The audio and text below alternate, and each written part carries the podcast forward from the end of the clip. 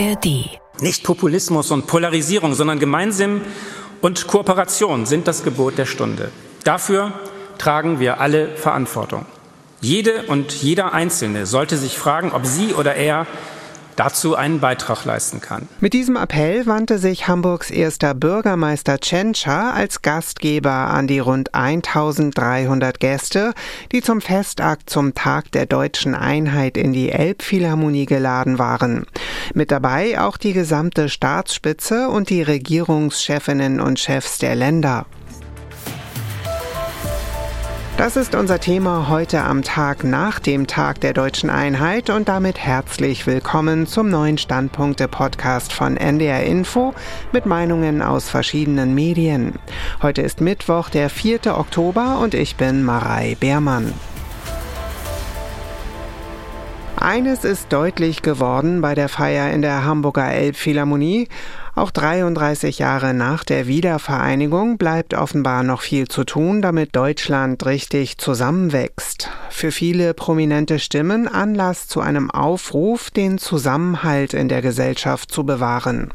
Von herausfordernden Zeiten sprach etwa Kanzler Scholz mit Blick auf gesellschaftliche Veränderungen. Scholz warb dafür, neue politische Entwicklungen als Gelegenheit zur Gestaltung zu begreifen. Wo Neues am Horizont auftaucht, bieten sich immer auch Chancen, so der Kanzler wörtlich auf der Plattform X, vormals Twitter. Die Süddeutsche Zeitung bezweifelt, dass Appelle wie die von Hamburgs erstem Bürgermeister zielführend sind. Es ist fraglos zu begrüßen, wenn Tschentscher daran erinnert, dass das demokratische Gemeinwesen vom Engagement der Menschen lebt. Nur leider verfangen solche Appelle immer weniger. Die Zweifel an der Demokratie, aber auch, weitergehend und gefährlicher, die Ablehnung derselben wachsen. Dies gilt in stärkerem Maß für den Osten Deutschlands als für den Westen.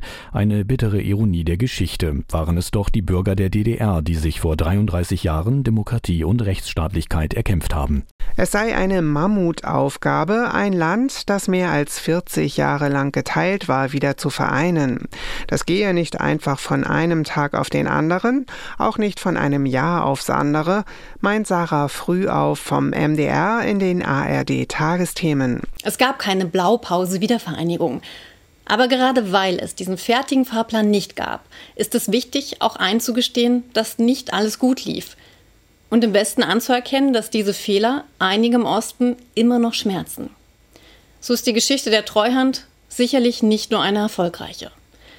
Aber auch im Osten erwarte ich mehr Offenheit. Ich erlebe in meiner Heimat, wie immer mehr Menschen in eine Wagenburg-Mentalität verfallen. Sie verschanzen sich hinter dem Eindruck, ungehört und machtlos zu sein was traurig ist. Denn ich habe erlebt, wie stark viele Ostdeutsche sind, wie sie sich neu erfunden haben. Die Opferrolle passt nicht zum Osten. 33 Jahre deutsche Einheit. Vieles ist schon geschafft. Und es ist höchste Zeit, dass nun auch die letzten Mauern in den Köpfen fallen. Meint Sarah früh auf vom MDR in den ARD Tagesthemen. Für das Hamburger Abendblatt Online ist die Art und Weise, den Tag der deutschen Einheit zu feiern, nicht mehr zeitgemäß. Das Format der Wanderparty hat sich überholt und könnte von den Menschen im Osten nicht abgehobener empfunden werden als in diesem Jahr. Das ist kein Vorwurf an den Gastgeber Hamburg, aber schöne Bilder, Feiertagsreden und ein Bürgerfest mit Musik und Verkehrskasper für die Kinder sind im Jahr 33 nach Wiedervereinigung keine Antwort auf die Probleme, die sich im Osten auftun. Spiegel Online fragt, warum in Deutschland eigentlich kaum einer in Feierlaune sei, wie in anderen Ländern an Nationalfeiertagen. Die Gründe für die Zurückhaltung liegen in der Geschichte, so das Fazit.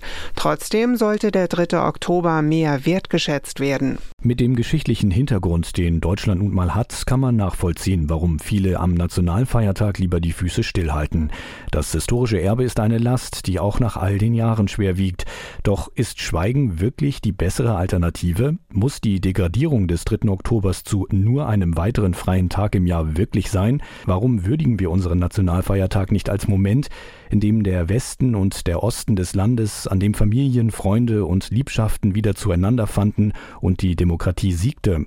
Fest steht, ständige Aufklärung, Erinnerung und die Aufarbeitung der deutschen Vergangenheit sind auch heute noch unabdingbar und werden es auch in Zukunft sein. Umso bedeutender wäre es, die Freiheit zu feiern, die an diesem wichtigen Tag besiegelt wurde. Oder wie es an der Berliner Mauer in schwarzem Schriftzug steht, du hast gelernt, was Freiheit heißt und das vergiss nie mehr. Jana Hensel, Autorin und Ostdeutschland-Expertin im Podcast von Zeit Online, schaut auf die Frage, ob eine sogenannte innere Einheit des Landes überhaupt das Ziel sein sollte.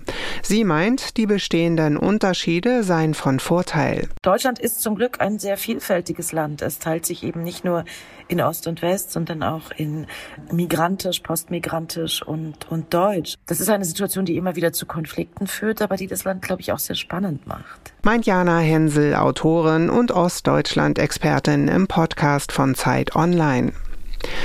Die deutsche Einheit ist trotz aller Widrigkeiten ein Geschenk. Zu diesem Schluss kommt der Kommentar auf der Webseite des Schleswig-Holsteinischen Zeitungsverlags. Die friedliche Revolution und die Zusammenführung der Menschen beiderseits der Grenzlinie sind das Beste, was Deutschland passieren konnte. Die DDR war nichts anderes als ein totalitärer Überwachungsstaat, der seine Bürger in ihrer Freiheit beschnitten und weggesperrt hat, wenn sie das System der staatlichen Kontrolle kritisierten.